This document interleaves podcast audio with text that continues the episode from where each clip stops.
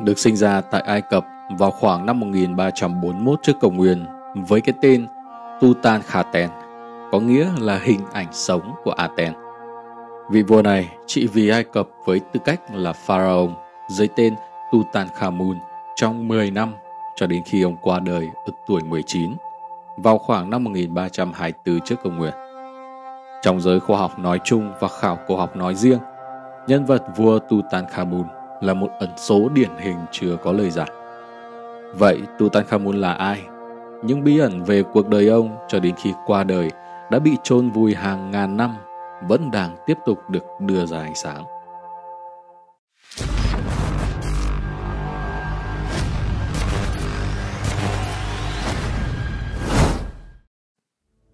Thử nghiệm di truyền đã xác minh rằng vua Tutankhamun là cháu trai của pharaoh vĩ đại Amenhotep III và gần như chắc chắn là con trai của Akhenaten, còn được gọi là Amenhotep IV, một nhân vật gây tranh cãi trong lịch sử vương triều thứ 18 của vương quốc mới tại Ai Cập. Khoảng năm 1550 đến năm 1295 trước Công nguyên, mẹ của ông được cho là một trong những chị gái của Akhenaten. Vào thời điểm ông sinh ra, Ai Cập cổ đại đang trải qua những biến động lớn về xã hội và chính trị. Cha của Tutankhaten đã cấm việc thờ cúng nhiều vị thần và chỉ ủng hộ việc thờ phụng duy nhất thần Aten. Vì lý do này, ông được gọi là vua dị giáo. Khi dân chúng buộc phải tôn vinh Aten, việc cải đạo tôn giáo đột ngột đã đẩy xã hội vào hỗn loạn. Thủ đô được đổi từ Thebes thành Amana và Akhenaten dồn hết tâm huyết vào quá trình chuyển đổi tôn giáo, bỏ bê các vấn đề đối nội và đối ngoại. Khi cuộc tranh giành quyền lực giữa cũ và mới gia tăng, Akhenaten trở nên chuyên quyền hơn và chế độ của ông ngày càng thối nát. Sau 17 năm trị vì, ông đã ra đi. Một số học giả cho rằng ông bị buộc phải thoái vị và chết ngay sau đó. Tutankhamun khi đó mới 9 tuổi đã tiếp quản ngôi vị của cha. Cùng năm đó, ông kết hôn với Akhesenamun, em gái cùng cha khác mẹ, và là con gái của Akhenaten và nữ hoàng Nefertiti. Theo ghi nhận, cặp vợ chồng trẻ có hai cô con gái, nhưng đều không may qua đời khi còn trong bụng mẹ. Vì lên nắm quyền khi còn quá nhỏ tuổi, vậy nên trong những năm đầu tiên, triều đại của ông được điều khiển bởi một trưởng lão được gọi là Ai, người mang danh hiệu Vizier. Ai được hỗ trợ bởi Horemheb, chỉ huy quân sự hàng đầu của Ai Cập lúc bấy giờ. Cả hai người đều đảo ngược sắc lệnh thờ Aten và Akhenaten để ủng hộ tín ngưỡng đa thần truyền thống. Vua Tutankhamun yêu cầu hoàng gia chuyển về Thebes, đồng thời tìm cách khôi phục lại trật tự cũ, hy vọng rằng các vị thần một lần nữa sẽ dành sự ưu ái đối với Ai Cập. Ông đã ra lệnh sửa chữa các thánh địa và tiếp tục xây dựng tại đền Karnak. Những con sư tử bằng đá granite đỏ tại Soleb cũng do ông giám sát.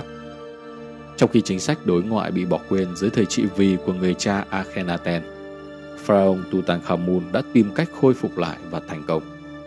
Sau khi chết, vua Tutankhamun được ướp xác theo truyền thống tôn giáo của Ai Cập, vì họ cho rằng thi thể hoàng gia nên được bảo quản để mang sang thế giới bên kia. Có nhiều giả thuyết về thủ phạm giết vị pharaoh vĩ đại này. Ông có thân hình cao lớn nhưng thể chất yếu ớt, với một căn bệnh tê liệt xương ở bàn chân trái.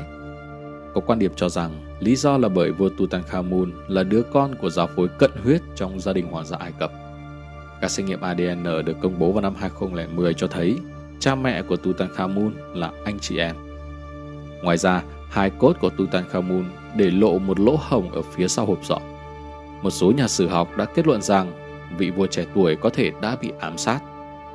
Nhưng các cuộc kiểm tra gần đây đã phủ nhận giả thuyết đó, rằng lỗ hổng này thực chất được tạo ra trong quá trình ướp xác.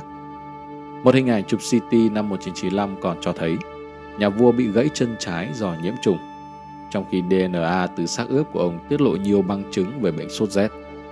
Tất cả đều có thể là nguyên nhân dẫn đến cái chết sớm của ông. Sau đó, không ít các nhà khảo cổ tiếp tục đi tìm câu trả lời về cái chết của Tutankhamun, từ đó đã mở ra câu chuyện về lời nguyền của các pharaoh. Một số nhà phân tích khẳng định rằng những chữ tượng hình trên tường ở lăng mộ hứa hẹn cái chết đau đớn cho những ai quấy rầy vua Tutankhamun. Theo ghi nhận, đã có hơn 10 người trong các đoàn thám hiểm thiệt mạng chưa rõ nguyên nhân, Phần lớn quan điểm cho rằng là do lời nguyền Tutankhamun. Đầu năm 1923, nhà khảo cổ học người Anh Howard Carter cùng với người bạn tài phiệt Jacques Herbert và Lord Carnarvon đã làm lễ mở cửa ngôi mộ của pharaoh Tutankhamun ở thung lũng các vị vua ở Ai Cập.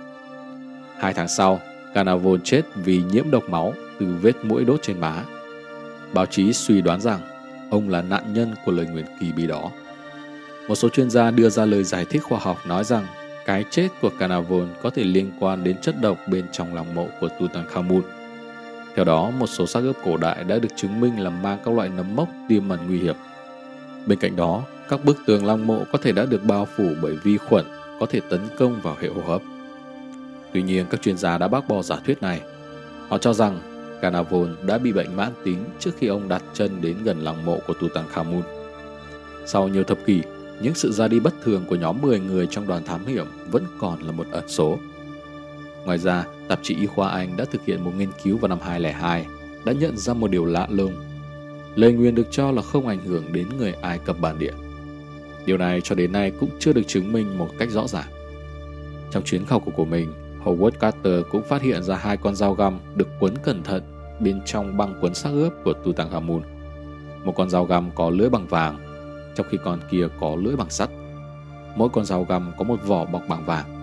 Trong số 2 loại, dao găm sắt cho đến nay có giá trị hơn cả, bởi trong suốt cuộc đời của Tutankhamun thì sắt là một kim loại quý và hiếm. Đúng như tên gọi, sắt từ bầu trời của Ai Cập phần lớn thu được từ các thiên thạch. Một số đồ vật bằng sắt khác đồng thời được tìm thấy trong lăng mộ của Tutankhamun bao gồm 16 lưỡi kiếm nhỏ, một cái tựa đầu nhỏ và một chiếc bổ hộ mệnh. Thực tế là những mảnh kim loại này không được chế tác cẩn thận. Kết hợp với kích thước nhỏ của chúng, các chuyên gia khẳng định những món đồ này được tạo ra bởi những người thợ thủ công địa phương. Tuy nhiên, lưỡi dao găm thứ 2 này vô cùng đặc biệt. Đây là một sản phẩm được chế tác tỉ mỉ và tinh xảo. Có nhận định cho rằng đây là vật phẩm đến từ một vùng đất khác chứ không phải sản phẩm của người Ai Cập.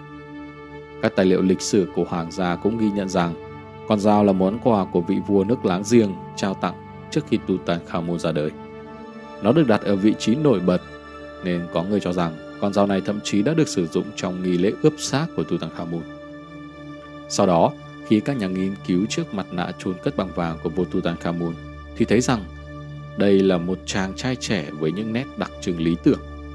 Quai hàm chắc khỏe, đôi môi đầy đặn, xương gò má cao và lông mày vương giả. Theo báo cáo của Daily Mail, nhờ hình ảnh 3D, sự thật cuối cùng đã được bóc tách.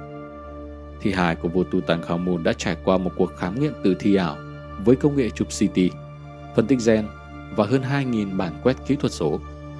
Các nhà khoa học dành nhiều công sức tái hiện khuôn mặt của ông để đối chiếu với giả thuyết rằng ông đã bị thương trên mặt trong một vụ tai nạn xe ngựa chết người hoặc bị sát hại.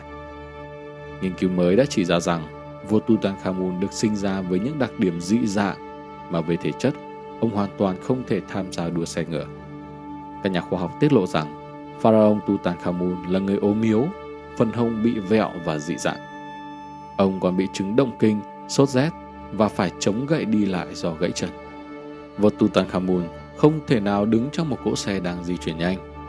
Lý do vẫn được cho là đến từ cuộc hôn nhân cận huyết của cha mẹ ông.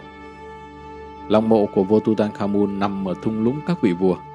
Người ta tin rằng cái chết sớm của ông cần phải chôn cất vội vàng, nên di hài của ông phải đặt trong một ngôi mộ quy mô nhỏ. Rất có thể đây là lăng mộ được xây cho một quý tộc thấp hơn. 70 ngày sau khi ông qua đời, thi thể của Tutankhamun được an nghỉ và lăng mộ được niêm phong. Không có tài liệu nào được biết đến về Tutankhamun sau đó. Vì vậy, ông hầu như không được biết đến trong nhiều thế kỷ. Thậm chí vị trí của ngôi mộ cũng bị thất lạc. Cho đến năm 1922, khi nhà khảo cổ học người Anh Howard Carter tìm ra ngôi mộ, thì nó đã bị phong ấn trong hơn 3.200 năm. Kho tàng trữ vật và kho báu khổng lồ của lăng mộ nhằm đưa nhà vua sang thế giới bên kia đã tiết lộ một số lượng đáng kinh ngạc về cuộc sống hoàng gia ở Ai Cập cổ đại. Từ đó nhanh chóng biến vua Tutankhamun trở thành vị pharaoh nổi tiếng nhất thế giới.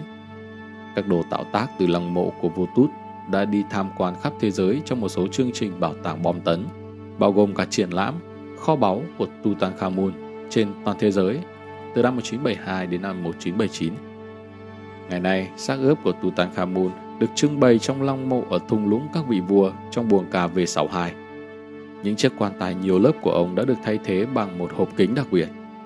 Dù đã qua hàng ngàn năm, nhưng bí ẩn về vua Tutankhamun vẫn đang tiếp tục là câu hỏi cần được giải mã.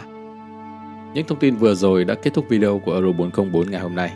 Các bạn còn biết thêm những gì về vị pharaoh Tutankhamun? Hãy chia sẻ ở bên dưới phần bình luận để chúng mình cùng biết. Đừng quên đăng ký kênh để ủng hộ Euro 404. Còn bây giờ xin chào và chúc các bạn có nhiều trải nghiệm thú vị.